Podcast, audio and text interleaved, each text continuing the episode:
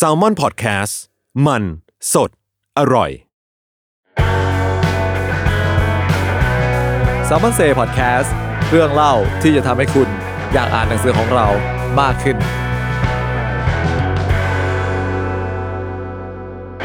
สวัสดีครับ เราก็มาอยู่ใน s ซ m ม o n เซ่พอดแคสต์ตอนพิเศษกันอีกครั้งหนึ่งนะครับผม ยังอยู่กับคุณเตยมศิชาเหมือนเดิมนะครับผม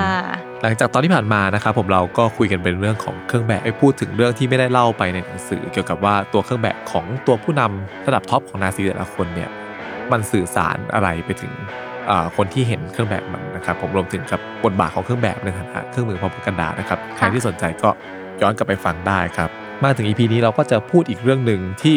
ในหนังสือก็มีการเล่าถึงไว้แหละแต่ในหนังสือเนี่ยก็รู้สึกว่าจะเล่าไปในอีกมุมมองหนึ่งก็คือเรื่องของแนวรบด้านตะวันออก ใช่ในช่วงสงครามโลกครั้งที่สองครับก็เป็นแนวรบใหญ่เหมือนกันเพราะว่ามันใช้เวลานานตั้งแต่ปีสี่หนึ่งถึงสี่สามก็ประมาณสองปีกว่า ครับ คือที่พูดไปในหนังสือเนี่ย เท่าที่เห็นคุณเตยจะพยายามฉายภาพความทุกข์ยากความแบบเขาเรียกว่าความโหดมของแนวรบนี้ใช่ไหมครับของมันเพราะมันเป็นแนวรบที่ยืดเยื้อมันมีทั้งการสูญเสียของฝั่งที่ชนะแล้วก็การสูญเสียของฝั่งที่แพ้เพราะว่ามันแบบเสียทั้งเสียเสียเยอะทั้งคู่ใช่ครับ คือ แนวรบนี้ต้องอธิบายก่อนว่ามันอยู่ในมันเป็นส่วนหนึ่งของปฏิบัติการบาบาโรซ่าใช่ไหมครับ ใช่ค่ะปฏิบัติการบาบาโรซ่าคือเป็นปฏิบัติการที่เยอรมันในยุคนั้นเนี่ย บุกเข้าโจมตีโซเวียตแบบสายฟ้าแลบใช่ค่ะ ก็เขาก็มั่นใจว่าจะสามารถยึดได้ในเวลาสั้นแต่ว่ามันก็ยืดเยื้อมาก ซึ่งต้องบอกว่าเยอรมันเขาเก่งสงครามเร็วอะค่ะปึ๊บปึ๊บปึ๊บยืดใช่ไหมแต่ว่าพอไปเจอตัวสหภาพโซเวียตตอนนั้นที่แบบพื้นที่มันก็ใหญ่หรือแบบ ความ hardship ของอากาศมันค่อนข้างมากการส่งเสบียงมันก็ยากอะไรเงี้ยค่ะมันก็เลยกลายเป็นว่าแบบมันไม่ได้พิชิตได้ง่ายๆ อย่างที่เขาคิดอะแล้วต้องบอกว่าในยุคนั้นน่ะคือรัสเซียมันเพิ่งเปลี่ยนการปกครองเนาะถ้าเกิดแบบ 20 กว่าปีก่อนยังเป็นระบบซาอยู่ แล้วก็แบบเกิดปฏิวัติรัสเซียใช่ไหมคะกลายมาเป็นพรรคบอลเชวิกแล้วก็แบบเป็นสังคมนิยม ซึ่งแบบคนยังค่อนข้างลุกดาวแบบมันเกิดใหม่มันจะมีน้ำยาแค่ไหนกันเชียวอะไรเงี้ยมาเลยมีความใน ในเซนส์ของการนะหานะคะ คืออาจจะยังไม่ได้เห็นความสามารถของกองทัพแดงขนาดนั้นด้วยว่าเขามีความสามารถในการลบขนาดไหน ก็เลยค่อนข้างจะดูแคลนว่าแบบไม่มีระเบียบรอโอ้ยแบบชนชั้นแรงงานจะไปสู้ยังไงได้เงี้ยก็คนค่อนข้างจะ look down เยอะ ก็เลย underestimate ความแบบความใหญ่ความยิ่งใหญ่คือหรือแบบจำนวนคนที่มีมากของของสตาลินที่เขาคุมกองทัพได้เยอะครับอืมต้องบอกว่าตอนแรกๆเราจะรู้สึกว่าแบบเออฮิตเลอร์คิดว่าแบบแป๊บเดียวก็รุกไปได้ไกลใช่ไหมแต่คือ รัสเซียเนี่ยมีแนวคิดที่ค่อนข้างต่างจากยุโรปคือยุโรปประเทศมันเล็กอะค่ะ คือการที่จะเสียพื้นที่ตารางเมตรเดียวอะเรื่องใหญ่มากนะคือ ยันอยู่อย่างนั้นแหละยันกันนานมากแต่ว่ารัสเซียมีแนวคิดที่ว่าแบบเสียพื้นที่ก็ได้แล้วก็แบบล่อมาใกล้ใกล้แล้วก็ให้แบบขาดเสบียงอะไรเงี้ยหน้าหนาวก็มาอะไรเงี้ยค่ะ คือเขาไม่กลัวที่จะทิ้งเมือง แล้วก็ไม่ทิ้งเปล่าคือทำลายเมืองให้หมดเลย ก็คือเอาคนออกอะไรเงี้ย บอมทิ้งทุกอย่างแล้วก็ให้แบบมันลำบากเงี้ยค่ะ คือการยึดพื้นที่รัสเซียได้เยอะไม่ใช่เรื่องที่น่าดีใจ เพราะว่ามันเป็นประเทศที่สามารถจะระดมสรรพกำลังจากตะวันออกมาได้อีกเยอะมาก คือแบบมันยิงไม่จบไม่สิ้นคนมันมาได้อีกเรื่อยๆเงี้ย ต้องบอกว่าแบบเออมันก็มันก็คล้ายๆนโปเลียนเนาะที่แบบคิดว่าจะไปชนะคือ มันเป็นการซ้ำรอยเดิมแต่ว่าฮิตเลอร์เนี่ยต้องถามถ้าเกิดถ้าเกิดสนใจว่าทำไมต้องไปบุกใช่ไหมคือต้องบอกว่าหลายคนไม่รู้ว่าแนวคิดของฮิตเลอร์ค่ะที่เป็นต้องบอกเป็นฟาสซิสต์เนาะเป็นแบบนาซีอย่างเงี้ยค่ะกับแนวคิดที่เป็นคอมมิวนิสต์มันตรงข้ามกัน อันนึงมันซ้ายนึงมันขวา ซึ่งถ้าเกิดอ่านในหนังสือเรื่อง Mein Kampf หรือการต่อสู้ของข้าพเจ้าฮิตเลอร์เขียนเขาจะบอกเลยว่าแบบภัยที่เขาเกลียดที่สุดที่เขากลัวสุดคือคอมมิวนิสต์ แต่ว่าจริงๆฮิตเลอร์เนี่ยแนวคิดว่าอยากจับมือกับอังกฤษด้วยซ้ำเป็นเพื่อนกันแล้วก็ไปบุกคอมมิวนิสต์อะไรเงี้ยนะเขาคิดอย่างนั้นนะเป็นแบบ ideology ของเขาแต่ว่าความจริงก็ไม่ใช่ใช่ไหมซึ่งแบบการที่เขามาเป็นพันธมิตรกับสตาลินในช่วงต้นสงคราม ที่แบบเออจับมือกันเซ็นโมโลตอฟริบเบนทรอพไม่รุกรานกันเงี้ยค่ะ คือสตาลินเนี่ยตอนนั้นต้องบอกว่าเขาก็ค่อนข้างอยากเซ็นเพราะว่าเขาก็กลัวมันมาบุกจริงเพราะว่ามันมันคือคือพรมแดนมันติดกันนะคะมันใกล้กันอะไรเงี้ยก็ไม่อยากให้มาบุกก็คือเซ็นใช่ไหมแต่ว่าตัวฮิตเลอร์เนี่ยคิดว่าเหมือนเซ็นไม่ค่อยซื่อเท่าไหร่อะเออเพราะว่าใน กติกาสนธิสัญญาไอ้โมโลตอฟริบเบนทรอพเนี่ยมันก็บอกว่าแบบเออฮิตเออตัวทางสตาลินเนี่ยจะส่งพวกแบบน้ำมงน้ำมันอะไรให้ทั้งหมดเลยอย่างเงี้ยมันก็ช่วยเขาแต่เยอรมันต้องส่งพวกเครื่องจักรมาช่วยนะ ให้เขาพัฒนาประเทศได้ดีขึ้น ซึ่งปรากฏว่าแบบสตาลินส่งให้ตลอดเลยนะเพราะว่ากลัวมาก แต่ฮิตเลอร์ไม่เคยส่งอะไรเขาเลยอย่างเงี้ยคือมันเป็นมันมิตรที่ไม่ค่อยเท่ากันแต่แรกแล้วแต่ว่าสตาลินก็คือ ก็ค่อนข้างจะแบบไม่เชิงไว้ใจ แต่ก็เป็นความแบบไม่เชื่อว่าเขาจะบุกจริงๆอะต้องบอกว่าตอนนั้นคือสื่อหรือแบบพวกสายลับฮิตเลอร์สายสายลับของสตาลินนะค่อนข้างก็เหมือนในแบบในถ้าดูในหนังเรื่องสงครามเย็นที่แบบมันมีสายลับเยอะแยะไปหมดเลยของโซเวียตเงี้ยเขาก็เก่งเขาก็รู้แหละว่าแบบเยอรมันอะมันไม่ซื่อหรอกมันบุกเราแน่ๆแต่ว่าสตาลินก็คือปิดปิดปิดหูปิดตามากคือไม่เชื่อว่าแบบจะมาเหตุผลที่แบบแรกๆที่มันดูรุกได้เร็วมันเพราะสตาลินไม่ได้ตั้งใจจะแบบไปคุ้มกันแนวรบให้แข็งแรงด้วยอะค่ะ ก็เลยแบบเป็นอย่างนั้นไปอืมพูดได้ว่าสตาลินค่อนข้างเชื่อในสนธิสัญญานั้นมากเออจะไม่รู้จะมั่นใจนักหนาเหมือนกันต้องแบบครับใช้ spy กี่คนจะเชื่ออะไรอย่างงี้อืมเออแต่ก็ก็เป็นความช็อกยังแต่ว่าที่ฮิตเลอร์ต้องรีบไปตีเนี่ยเหตุผลหนึ่งเพราะแบบเหมือนเยอรมัน depend น้ำมันจากโซเวียตเยอะมากครับแล้วเขาก็มีความคิดว่าเฮ้ยถ้าอย่างนั้นเรามานั่งรอให้เขาส่งน้ำมันมาเรายึดไปเลยไหมอะไรเงี้ยว่าเราตอนนั้นมันต้องเป็นความคิดว่าเขาแบบคอนฟ idence ขนาดไหนที่ช่วงปี 40 นะคะคือยึด ฝรั่งเศสได้ใช่ไหมแล้วแบบครับเหลือแค่อังกฤษซึ่งอังกฤษก็คือโดนโดนบล็อกแล้วก็โดน bomb ตลอดเวลาคือคืออังกฤษยังไงก็คงคิดว่าต้องแบบไม่รอดแล้วแหละอย่างเงี้ยแต่ว่าเขาก็คิดว่าเขาชี้อะไรก็คือเขายึดได้หมดอะความมั่นใจมันไประดับนั้นว่าแบบยังไงก็ชนะได้ แต่ว่าต้องบอกว่าในรบตะวันออกเป็นครั้งแรกที่ทำให้ทหารเยอรมันน่ะรู้สึกว่าตัวเองไม่ใช่คนที่แบบเป็น the conqueror ที่ไปไหนก็ชนะอีกแล้ว คือความมั่นใจแบบนั้นมันไม่มีอีกแล้ว เมื่อเกิดสงครามใน Eastern Front ขึ้นมาอืมอืมครับคือในตอนแรกเนี่ยที่เยอรมัน ไล่บี้บุกคนอื่นไปหมดตั้งแต่โปแลนด์เบลเยียมต่างๆนานาใช่อะไรเนี่ยคือมันบุกด้วยความรวดเร็ว แล้วก็ใช่ใช้วิทยาการที่ล้ำหน้ามากๆ ใช่ใช่ไหมครับค่ะ ก็อืมมันก็ใช้ไม่ได้กับทุกที่อะเนาะเราก็ว่าใช่อย่างครันั้บนมแต่พอเจอโซเวียตนี่มันเจอแท็กติกใหม่ใช่ที่ว่าไม่ค่อยเหมือนกันๆหยัดสู้ไปเรื่อยๆ ใช่ไหมครับอืจริงแล้วก็ค่ะค่อยๆ ลดทอนทรัพยากรตรงนั้นของเยอรมันลง ใช่ค่ะ แต่ก็แปลกเหมือนกันนะครับที่ว่าไม่รู้ว่าเป็นเพราะมีนายพลในกองทัพอะไรพวกนี้ที่แบบว่า ฟังคำฮิตเลอร์ไปหมดทุกอย่างหรือเปล่า ถึงแบบอืมเชื่อว่าจะสามารถพิชิตโซเวียตได้ เพราะว่าถ้าจะว่าไปแล้วหากมองย้อนไปในทุกวันนี้จากมุมของทุกวันนี้อะไรเงี้ยนะครับก็อาจจะคิดว่านั่นเป็นการบุกที่ไม่ค่อยจะ make sense เนาะเมกเซนเท่าไหร่เออใช่ไหมครับ ไม่ make sense อืมเพราะว่ามันเป็นการแบบเหมือนผ่านทรัพยากรโดยไม่จำเป็นเลย ใช่ก็ประมาณนั้นเหมือนกัน แล้วไปคมคนไปจมตรงนั้นเยอะอย่างเงี้ยเขาคงแบบก็มันก็มีคนหลายคนที่ไม่เห็นด้วยนะ แต่ว่าก็เออเขาก็คิดมั่นใจมากอะไรของเขาก็ไม่รู้แหละครับ ซึ่งจริง ๆ แล้วในรบตะวันออกเนี่ยมันไม่ได้เป็นแค่การทำลายในเชิงของภาพลักษณ์ของทหารเยอรมันที่ผู้ไม่เคยแพ้อะไรว่าอย่างนั้นเออนะครับ แต่มันยังเป็นการเอ่อกัดกินความสัมพันธ์ตัวของครอบครัวของผู้นำอืมของทั้งสองใช่ฝั่งอันนี้เป็นด้วยประเด็นที่น่าสนใจมาก เพราะว่าหลายคนมองฮิตเลอร์เป็นคนเปล่าๆแต่ว่าเขามีครอบครัวเนาะมีครับมีมีมีมีมีแบบมีพ่ออะไรเงี้ยเออส่วนสตาลินก็ไม่ได้มาเปล่าๆเขาก็มีลูกมีอะไรอย่างนี้เหมือนกัน ซึ่งครับแบบบางคนสนใจสงสัยว่าอ้าวแล้วแบบลูกหลานเขาแบบทำอะไรในสงครามโลกครั้งที่สองในรบบ้างได้รบบ้างไหมอะไรเงี้ยคือต้องบอกว่าอะอย่างตัวฮิตเลอร์อะค่ะ คือคุณพ่อของฮิตเลอร์เนี่ยเขามีภรรยาหลายคนครับแต่ฮิตเลอร์เนี่ยเป็นลูกชายกับภรรยาคนสุดท้ายก็คือคลาร่าอืมที่เราจะฮิตฮิตรู้จักกันนะเนาะแต่ว่าเขามีเมียคนก่อนหน้ามาแล้ว ซึ่งก็คือมีลูกชายมีลูกสาวต่างๆนานาซึ่งทำให้ฮิตเลอร์เนี่ยมีหลานที่แบบคนละแม่อะ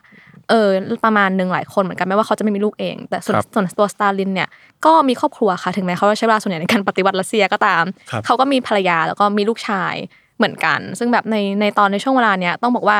เอ่อทางฝั่งของของสตาลินเนี่ยเขามีลูกชายกับภรรยาคนแรกอยู่คนหนึ่งชื่อยาคอฟ ซึ่งยาคอฟเนี่ยต้องบอกว่าเขาค่อนข้างมีแบบความสัมพันธ์ที่ difficult กับพ่ออะเพราะว่าพ่อไม่ได้เลี้ยงเขาเลยคือแบบ ตอนแม่คลอดคือแม่เขาก็เสีย เพราะว่าครับเออแบบก็คลอดลูกแล้วก็ complication ต่างๆก็ก็เสียไป คนเลี้ยงมาเป็นป้าป้าเขาเป็นคนเลี้ยงอืมส่วนตัวสตาลินเนี่ยใช้เวลาโดนส่วนใหญ่คือโดนในประเทศ เพราะว่าช่วงนั้นจะเป็นแบบยังอยู่ใต้การปกครองของซาร์อยู่เนาะก็คือแบบไม่ได้กลับมาบ้านเลย คราวนี้เขาเจอพ่อครั้งแรกเนี่ยอายุอายุสิบสี่แล้วอะถึงได้เจอกันก็คือไม่เหมือนคนแปลกหน้าแบบ completely ไม่รู้จักกันเลยอย่างเงี้ยครับก็คือตอนนั้นเออยาคอฟเนี่ยก็มาหาสตาลินที่ตอนนั้นสตาลินก็ขึ้นขึ้นขึ้นมามีอำนาจแล้วแหละก็การปฏิวัติเสร็จแล้วปลาๆไป คือความสัมพันธ์มันไม่ค่อยดีจนกระทั่งว่า ตอนที่เกิดสงครามขึ้นมาค่ะแล้วด้วยเขาที่เป็นลูกชายเป็นผู้ชายก็ต้องไปลบใช่ไหมคือสตาลินน่ะ ไม่ได้แบบคือไม่ได้คือเขาคือตอนที่ลูกชายมาลาเขาแค่บอกว่าเออเออไปสู้นะอะไรเงี้ยแบบ go fight อะไรเงี้ยคือไม่ได้แบบไม่ได้กอดไม่ได้ให้พรไม่ได้แบบ ไม่ได้มีกระทั่งแบบ special protection อะไรให้ลูกชายเลยว่าแบบเออให้ดูแลเขาหน่อยคือไม่ได้ครับฝากใครเลยยาคอฟไปรบในทหารที่เป็นทหารจริงๆเงี้ยก็เป็นทหารลำดับชั้นทั่วไปเลยอ่านะทคหารัรบทั่วๆไปอะค่ะไม่ได้เป็นแบบใช่ทหาร elite ไม่ได้อะไรเป็นนายพลไม่ได้เป็นแบบไม่ได้มียศอะไรอย่างเงี้ยค่ะโอ้คราวนี้ตอนที่ไปเนี่ยเออยาคอฟต้องบอกว่าโดนโดนจับเร็วมาก คือน่าจะถ้าจะไม่ผิดก็คือเป็นช่วงต้นเลยแหละที่แบบเกิด เออนี่มาแล้วเยอรมันกำลังกำลังลุกลุกแรงใช่ไหมครับตอนตอนที่ยาคอฟโดนจับเนี่ยเขาคือคนรู้ได้ไงว่าเป็นยาคอฟใช่ไหมเพราะว่าเขาไปบอกเขาเป็นยาคอฟไปคือเขาแบบเหมือนกับทหารมันจะหนีใช่ไหมเขาก็พูดว่าแบบเฮ้ยแบบเนี่ยเขาเป็นลูกสตาลินนะเขาสั่งไม่ให้หนีคราวนี้พอมันเห็นว่าเป็นลูกสตาลินปุ๊บคนก็รู้ว่าไอ้นี่ลูกสตาลินต้องรีบจับคนนี้ให้ได้ใช่ปะก็กลายว่าเออโดนจับเว้ยแล้วคือโดนจับก็มีการยืนยันว่าใช่ไหมคือเรียกคนอื่นมาเขาก็บอกอ่าใช่ใช่ชี้ตัวว่าใช่จริงๆอะไรอย่างงี้ครับ อืมคราวนี้เหมือนกับเออตอนฮิตเลอร์เนี่ยก็ไม่ได้คิดจะฆ่าหรอกก็คิดคิดว่าใช้อะ propaganda ละกันหรือว่าเอ้ยลูกโดนจับว่ะทำไงแบบโหโหอะไรอย่างงี้ก็แบบเหมือนมีความออกข่าวว่าแบบเนี่ยลูกชายซาลินยังยอมแพ้เลยนะอย่างเงี้ยคือซาลินก็คือโกรธมากคือแบบตอนแรกก็ไม่ค่อยชอบลูกตัวเองอยู่แล้วพอมารู้ว่าลูกโดนจับก็ยิ่งโกรธค่ะว่าแบบทำไมยาคอฟไม่ฆ่าตัวตายอ่าเออแบบจะแพ้แล้วทำไมโดนจับไข่ขี้หน้าเขาอะไรเงี้ยครับซึ่งแบบตอนหลังเนี่ยคือ ก็มีแบบสายสืบโซเวียตแบบว่านักนักสืบต่างๆ ไปสืบมาจนรู้ว่าเอ้ยยาคอฟไม่ได้แบบยอมแพ้นะยาคอฟโดนจับยาคอฟไม่ได้จะหนีไงเพราะสตาลินมีแนวคิดว่าทุกคนห้ามหนี ห้ามยอมแพ้ห้ามวางอาวุธคือต้องตายตรงนั้นเลยอย่างเงี้ยเขาโดนจับแบบไม่ตั้งใจสตาลินก็เออก็สบายใจขึ้นดีใจขึ้นหน่อยอย่างเงี้ยว่าเออไม่อืมก็อย่างนั้นหรออะไรเงี้ยแต่ว่าก็ถามว่าสตาลินก็มีแบบ attempt ที่จะไปชิงตัวลูกชายคืนเหมือนกันนะแบบเออพยายามจะแบบไปแต่ก็คือไม่สำเร็จใช่ไหมคือมันก็คงคุมเข้มประมาณหนึ่งว่าแบบเป็นคนสำคัญอะไรเงี้ยค่ะครับคราวนี้แบบพอมาทางฝั่งฮิตเลอร์บ้างเราบอกฮิตเลอร์มีพี่ชายต่าง ต่างแม่เนาะครับซึ่งพี่ชายต่างแม่เขาเนี่ยก็มีลูกชายคนหนึ่งซึ่งเป็นซึ่งค่อนข้างสนิทกับฮิตเลอร์ชื่อไฮน์ฮิตเลอร์คือชื่อไฮนริชนั่นแหละชื่อเล่นชื่อไฮน์ซึ่งไฮน์เกิดมาตอนตอนที่เขาเกิดฮิตเลอร์ก็ 30 กว่าแล้วอะคือกลายเป็นว่าเขาโตมาในยุคที่ฮิตเลอร์ค่อนข้างจะแบบเป็นผู้นำแล้ว แล้วก็เห็นอ่าฮิตเลอร์ครับฮิตรัเลอร์เป็นไอดอลของเขาอย่างเงี้ยก็คือเป็นทหารเลยแหละอยู่ในอยู่ในกองทัพแล้วไฮน์ก็ไปรบในกองในแนวรบตะวันออกเหมือนกัน แล้วก็ถูกจับแต่ว่าถูกจับหลังจากที่ยาคอฟโดนจับไปแล้ว ซึ่งตอนนั้นที่เขาโดนจับเพราะเขาเป็นทหารแบบสื่อสารวิทยุไปเก็บนู่นเก็บนี่แล้วก็โดนจับใช่ไหมคราวนี้พอโดนจับปุ๊บเนี่ยคือฮิตเลอร์ก็มีความพยายามจะแบบขอแลกอะก็มีลูกชายสตาลินอยู่เนี่ยแต่ว่าก็ก็ไม่ทันแลกเพราะว่าแบบเออเหมือนไฮน์เนี่ยโดนจับไปทรมานแล้วก็เสียในคุกคือไม่รู้นะคิดว่าไม่ตั้งใจนะคิดว่าไม่ตั้งใจน่าจะแบบเออเออแบบอะไรอย่างเงี้ยแต่ว่ากลายเป็นว่าทำหลานฮิตเลอร์ตายขึ้นมาฮิตเลอร์ก็ยิ่งโกรธเข้าไปใหญ่เลย คราวนี้มันก็มีความคิดว่าแบบอืมเขาก็ ไม่อยากเอาหลานตัวเองเลือดหรือแบบของตัวเองไปทางนั้นแล้วอะไรเงี้ยเพราะมันแบบเออสูญเสียมากแต่ว่าฮิตเลอร์ก็ยังมีหลานอีกคนนึงซึ่งก็ไปรบเหมือนกัน คนนี้ก็เป็นหลานที่เกิดจากเออพี่สาวคนละแม่เหมือนกัน แต่ว่านามสกุลไม่ใช่ฮิตเลอร์เนาะเพราะว่าแต่งงานคือพี่สาวเขาแต่งงานไปครับก็ใช้นามสนามใช้นามสกุลราเบิลคือลีโอราเบิลลีโอราเบิลเนี่ยก็ไปรบ ในฐานะที่เป็นทหารวิศวกรครับอ๋อไปซ่อมว่างั้นเถอะ แล้วระหว่างนั้นนะคือราเบิลโดนจับช้าหน่อย เพราะว่าเป็นช่วงที่สตาลินกราดใกล้จะแพ้อะค่ะ คือเป็นยุคที่แบบเออเยอรมันก็เลยต้องทิ้งสตาลินกราดละเพราะว่าเออสรรพกำลังต่างๆ มันแบบเริ่มมาเยอะแล้วเงี้ย ซึ่งตอนนั้นอะคือตัวนายพลแบบตัวจอมพลเพาลุสอะที่แบบเป็นจอมพลใหญ่ของเยอรมันที่อยู่ครับทางฝั่งนั้นนะคะเขาก็บอกว่าเฮ้ย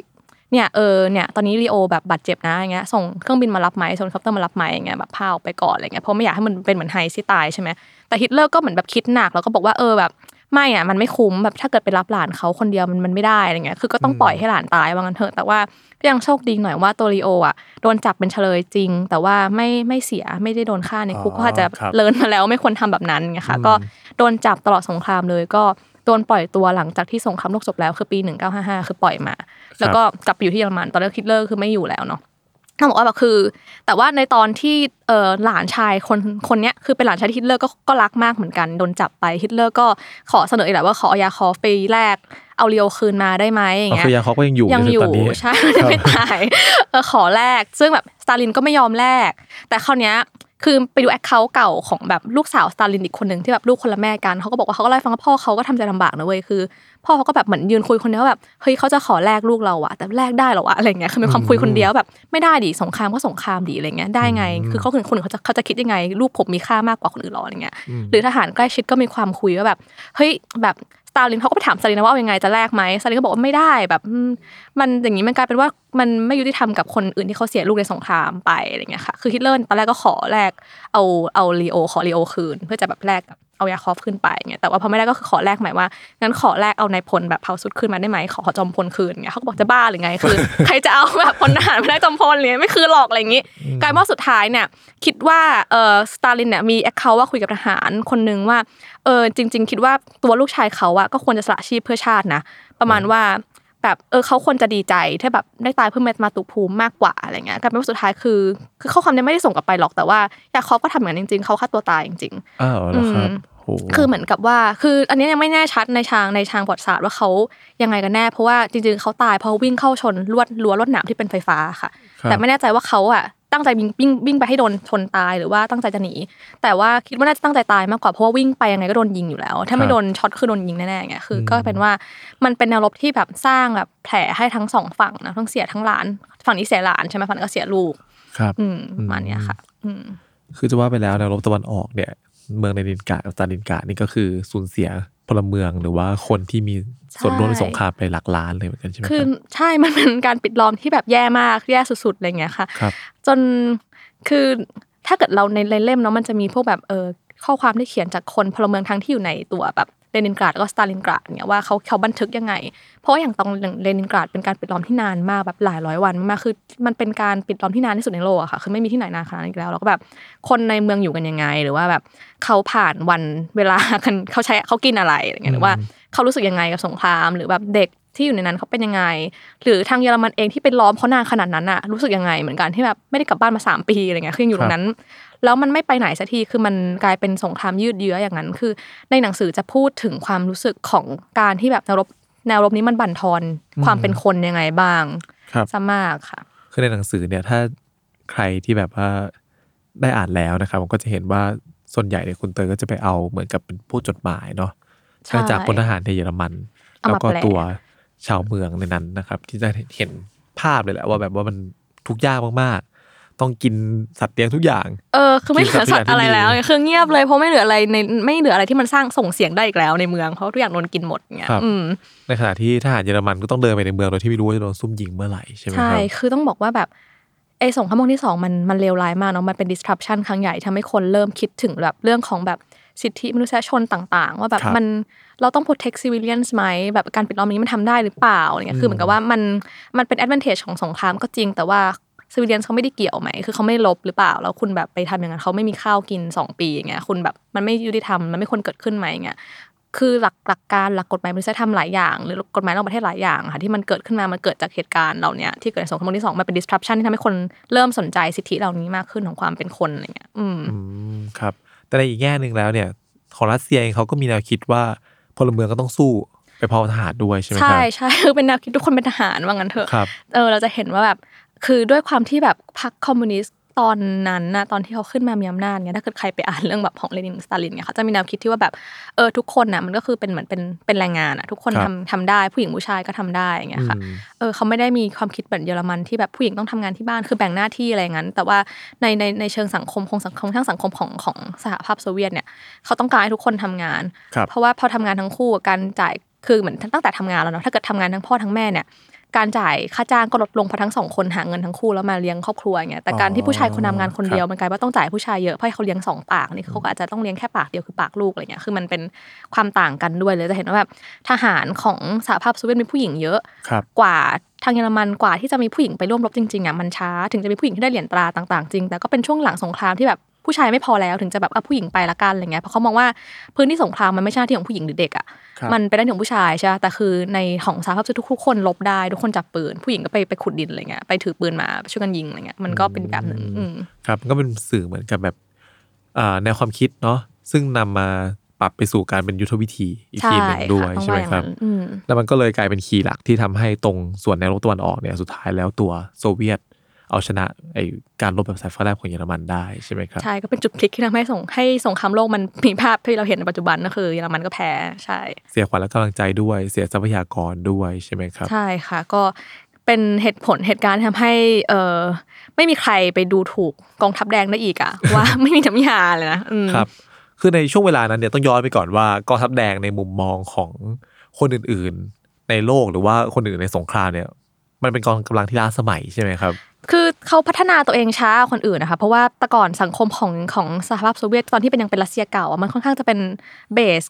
เกษตรกรมากกว่าที่แบบ มันไม่ได้เป็นแนวเอ่ออุตสาหกรรม industrialize เหมือนอังกฤษเยอรมันนะเนาะครับแล้วพอหลังจากที่มันมีการยึดอำนาจล้มซาร์ไปแล้วอะค่ะคือแนวคิดปฏิรูปตัวเองที่สตาลินนำมาใช้อะคือแบบแผนปฏิรูปประเทศแบบห้าปีอะไรเงี้ยที่แบบเอาข้าวไปขายเยอะๆ แล้วก็ซื้ออุตสาหกรรมซื้อเครื่องจักรเข้ามาเปลี่ยนเป็นโรงงานอะไรเงี้ยครับมันมีผลทำให้แบบ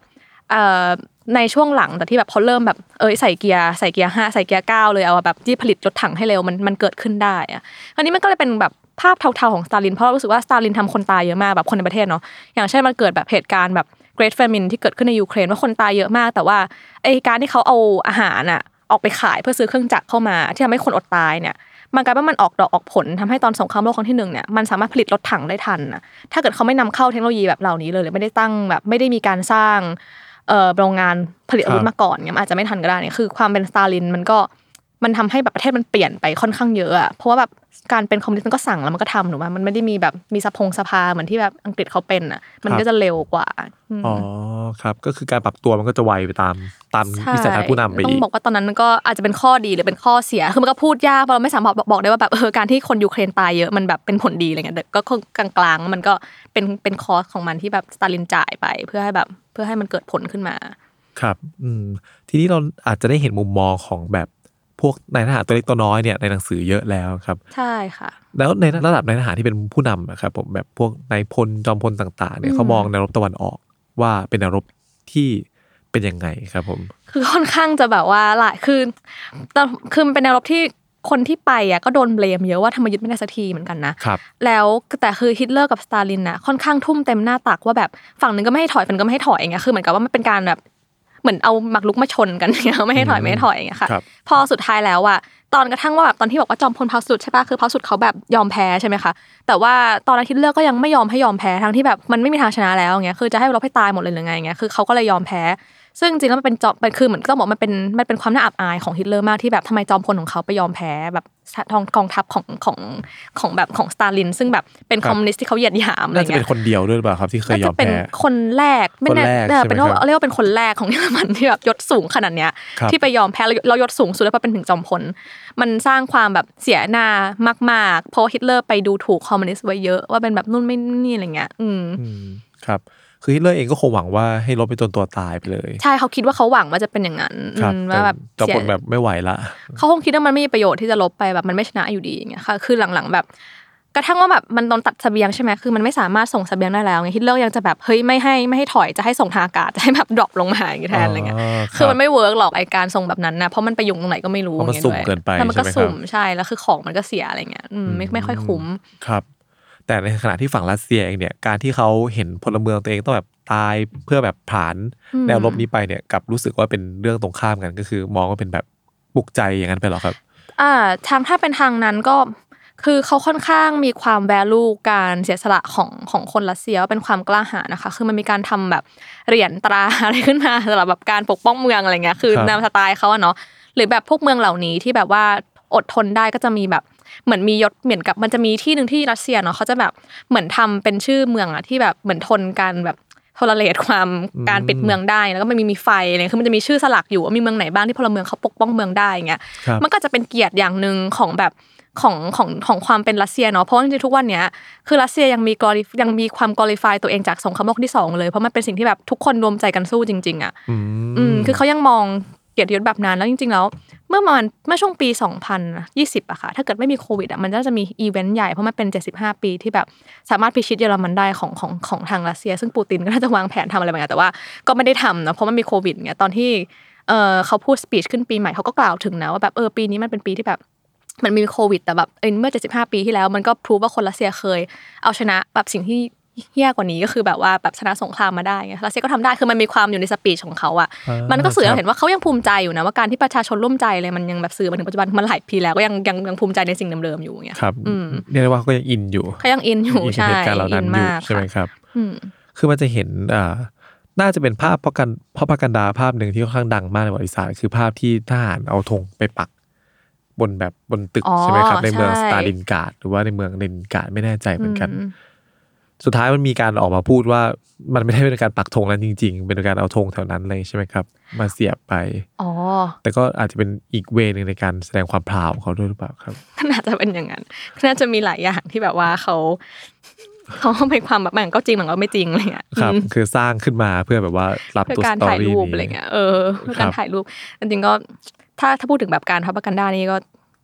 อาจจะไม่มีประเทศที่เก่งสุดอาจจะเป็นอ่าอาจจะเป็นอเมริกัน แต่ว่าในหนังสือก็จะมีพูดถึงเหมือนกันเรื่องแบบการถ่ายรูปอะไรเงี้ยของของของทางอเมริกันว่าแบบทำแคมเปญถ่ายรูปเก่งยังไง ที่ทำให้คนแบบรู้สึกว่าเอออันนี้มันได้เงี้ยอืมครับ คือเสริมไปนิดนึงว่าในสงครามโลกที่สองเนี่ยมัน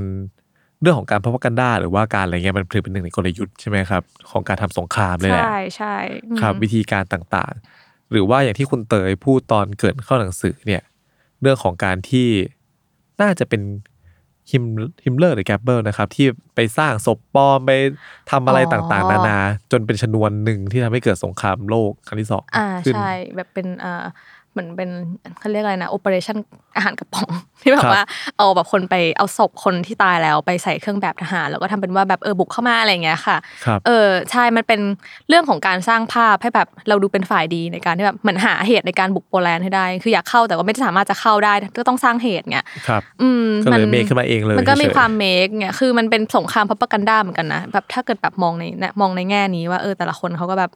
เขาก็เล่นใหญ่เล่นจริงกับการ ทำอะไรพวกนี้เหมือนกัน ครับอืมซึ่งเรื่องสนุกสนุกๆพวกนี้ก็อาจจะหาอ่านเพิ่มเติมได้นะครับผมในใช่ World ก็ War II เป็นเกรนะครัดบเนาะเออลองไปอ่านเพิ่มค่ะครับผมก็สำหรับ EP นี้ก็คงจะประมาณนี้นะครับผมค่ะเดี๋ยว EP หน้าเนี่ยเราอาจจะมาคุยในเรื่องที่มันเบาขึ้นเพราะหลังอ่าหลังจากใช่สองใช่ EP แรกค่อนข้างจะหนักมากหนักประมาณหนึ่งครับอืมค่ะส่วนใครนะครับผมที่อยากซื้อหนังสือ World War II นะครับสงครามโลกในสิ่งของเนี่ยตอนนี้ก็ยังสามารถหาซื้อได้นะครับผมในเว็บไซต์ minimall.com นะครับผมก็คิดว่าคงจะหาซื้อ ในราคาพิเศษอย่างเงี้ยได้ยาวจนถึงช่วงประมาณเดือนพฤษภาเลยครับอืมค่ะยังไงก็ฝากด้วยค่ะ ครับผม ค่ะ ครับก็เดี๋ยวเจอกันใหม่ EP หน้าครับสำหรับ EP นี้ สวัสดีครับ สวัสดีค่ะ